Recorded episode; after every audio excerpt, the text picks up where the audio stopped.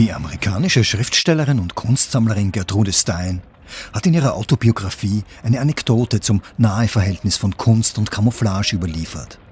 Sie beschreibt darin einen Spaziergang über einen Boulevard in Paris, den sie gemeinsam mit Picasso etwa ein Jahr nach Ausbruch des Ersten Weltkriegs unternommen hatte. Plötzlich kam eine große Kanone die Straße herunter, die erste, die wir bemalt gesehen hatten, die getarnt war. Picasso blieb stehen. Er war wie gebannt. C'est nous qui avons fait ça, sagte er. Wir sind es, die das geschaffen haben. Und er hatte recht, das hatte er. Von Cézanne über ihn war man dazu gekommen. Tatsächlich zeigten die ersten Tarnmuster auf militärischem Gerät und Abdeckplanern im Ersten Weltkrieg mit ihren groben geometrischen Mustern und gedeckten Farben eine Ähnlichkeit zur kubistischen Malerei. Allerdings war Picasso nicht der Einzige, der in diesem Zusammenhang eine Art Copyright anmeldete. Auch der Maler Georges Braque tat dies, wie der deutsche Schriftsteller und Offizier Ernst Jünger nach einem Besuch im Braques Atelier in seinem Tagebuch notierte. Gespräch über die Zusammenhänge zwischen der impressionistischen Malerei und der Tarnung im Kriege, von der Brack meinte, dass er sie erfunden habe, als erster, bei dem die Vernichtung der Formen durch die Farbe sich in der Kunst vollzog.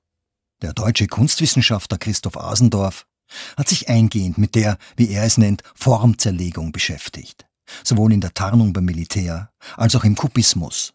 Also wenn Sie sich bestimmte Porträts von Picasso aus den Jahren um 1910 anschauen, dann sehen Sie im Grunde dort das Gesicht auch in verschiedene Einzelflächen aufgelöst. Das ist noch erkennbar, aber man könnte auch sagen, es ist im Grunde ein Muster von Flächen. Und dieses Flächenmuster des Gesichtes setzt sich im Grunde in den Hintergrund fort, sodass nicht ganz ein Kontinuum äh, von isolierten äh, Formen, Formen entsteht, sondern ähm, dass hier eine andere Relation ja, von Figur und Grund äh, artikuliert wird. Der Kubismus reagierte auf künstlerische Art, aber auch auf Veränderungen in der Wahrnehmung. Etwa durch neue Technologien der Abbildung, und auch durch damals neue Erkenntnisse im Bereich der Wahrnehmungspsychologie, so Asendorf. Und die Kubisten hatten ja auch über Gertrude Stein, die muss man ja schon wieder erwähnen, ähm, dann natürlich auch Zugang zu William James und äh, gewissen wahrnehmungspsychologischen Forschungen äh, der Jahre kurz vor 1900. Äh, das ist sicherlich ein Hintergrund für diese Arbeit, ähm, die aber im Rahmen einer größeren kunsthistorischen Entwicklung steht, in der es eben um 1890 äh, vielfältig darum ging, die offenbar als verbraucht angesehenen Formen realistischer, zentralperspektivischer Malerei zu überwinden, um zu Bildern zu kommen, zu Bildformen zu kommen, die der jetzt immer stärker bewusst werdenden Dynamik der modernen Welterfahrung äh, entsprechen. Auch durch den Siegeszug der Fotografie wurde die Malerei damals grundlegend verändert und die Fotografie veränderte, nicht zuletzt, auch den Krieg. Christoph Asendorf ist Autor eines Grundlagenwerks zur Geschichte von Flugzeug- und Raumrevolution, in dem er unter anderem dem Zusammenhang zwischen dem Aufkommen des Flugzeugs und der Tarnung im Krieg nachging. Der erste militärische Einsatz des äh, Flugzeuges erfolgte nicht, wie man vielleicht denken könnte, nach den Erfahrungen des Zweiten Weltkrieges als Bombenträger, sondern eben zur Luftaufklärung. Und da gab es dann ja dieses äh, berühmte Manöver von äh, dem Fotografen Edward Steichen, der mit 1000 Mitarbeitern über eine Million Luftaufnahmen machte und damit eben eine ganz neue Form von Aufklärung natürlich inaugurierte. Und äh, das ist natürlich auch die äh, Bedingung dafür oder die Voraussetzung, dass dann die auf der Erde verbliebenen Kriegführenden sich natürlich überlegen mussten, wie können wir uns gegenüber diesem Blick von oben verteidigen. Das heißt, das ist einer der Startpunkte dafür, dass jetzt im Ersten Weltkrieg zum ersten Mal ganz systematisch nach äh, Tarntechniken gefragt wurde. Um sich diesem neuen Blick von oben zu entziehen, wurde seitens des Militärs auch auf das Können und die Expertise von Malern zurückgegriffen die Kanonen entweder direkt bemalten oder großflächige Planern bemalten, mit denen militärisches Gerät dann abgedeckt wurde. Auf deutscher Seite fanden sich unter diesen Malern auch ganz berühmte Namen, erzählt Asendorf, so etwa der von Franz Mark. Es gibt eine schöne Anekdote auch von äh, Franz Mark in einem Brief 1916, äh, wo er schreibt, dass er mit viel Vergnügen Kandinsky-hafte Muster auf militärische Objekte aufgebracht habe, um sie unsichtbar zu machen. Auch Franz Marks Freund und Malerkollege Paul Klee war während des Ersten Weltkriegs als sogenannter Camoufleur im Einsatz. Bei den königlich bayerischen Fliegertruppen produzierte er allerdings keine Tarnung zum Schutz vor Flugzeugen, sondern er bemalte die Tragflächen von Flugzeugen. mit Rauten und Polygonen in verschiedenen Farben, so dass sie von einem anderen, feindlichen Flugzeug von weiter oben aus betrachtet, mit der darunterliegenden Landschaft verschmolzen. Auch auf der Gegenseite, bei Briten, Amerikanern, Franzosen, kamen im Ersten Weltkrieg zahlreiche Maler zum Einsatz.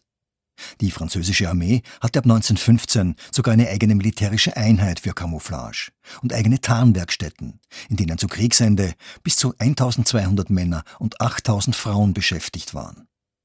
Die deutsche Medienwissenschaftlerin Hanna Wiemer hat sich in ihrem 2020 erschienenen Buch Camouflage Landschaftslektüren zwischen Theater, Kunst und Krieg 1914 bis 1945 mit Camoufleuren und Malern auf britischer Seite beschäftigt.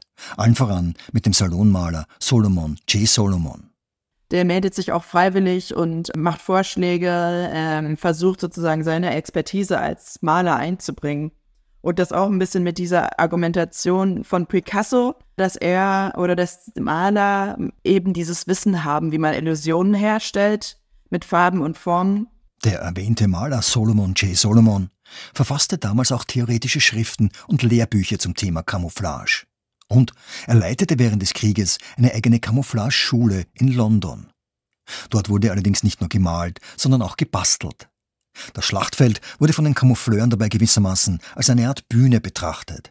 Durchaus in Anlehnung an Clausewitz, der in seinen Schriften vom Kriege explizit vom Kriegstheater gesprochen hat. Also auch heute im Englischen heißt es auch noch Theater of War. Also das bedeutet einfach der Ort, an dem der Krieg stattfindet, aber dass es sozusagen eine äh, längere Geschichte des, des Visuellen des Krieges gibt und dass die ähm, Sichtachsen, was man sieht, was man und das Theatrale daran, dass es eine Zuschauerposition vielleicht gibt und eine Akteursposition. Und das ist bei Clausewitz äh, dann auch prominent, dass er eben den Kriegsschauplatz auch definiert und sozusagen auch Teil der Kriegskunst ist, da sich gute Positionen, schauplatzartige Positionen zu wählen, die, die einen Überblick ermöglichen, die aber auch eine Begrenzung ermöglichen.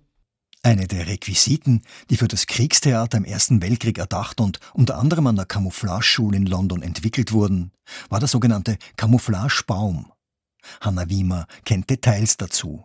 Man hat dann versucht, wirklich originalgetreue Kopien von bestimmten Bäumen herzustellen, um die dann auszutauschen an der Front, damit sich dann in diesem Baum jemand positionieren konnte äh, nahe der Front, um ja, um den Feind auszuspähen. Es wurden wirklich die Rinden mit verschiedenen Rinden gearbeitet, angeguckt, wie die Rinden aussehen, ob man äh, den Baum anmalt oder ob man vielleicht Rinden draufklebt. Also es wurde äh, große Detailstudien eigentlich über Bäume damit angestellt und also das Fazit am Ende war eigentlich von den Royal Engineers, dass es eigentlich nichts gebracht hat. Solche Phänomene gibt es öfter bei der Camouflage, wo man dann das Gefühl hat, dass vielleicht auch ein ästhetisches, künstlerisches Interesse, dass sich da irgendwie in den Krieg einschleicht und doch es mehr ein seltsames, komisches, im Krieg platziertes Kunstprojekt ist. Doch gerade die mitunter noch sehr beschränkte Erfolgsrate von Camouflage im Ersten Weltkrieg hat die Armeen in vielen Ländern der Welt dazu bewogen, in den Jahren danach und dann vor allem auch im Zweiten Weltkrieg noch intensiver Tarntechniken zu erforschen und zu erproben. Dabei wurden nicht nur erstmals die Soldaten selbst mittels Tarnuniformen getarnt, sondern auch über die Tarnung großer Industrieanlagen und ganzer Stadtteile nachgedacht.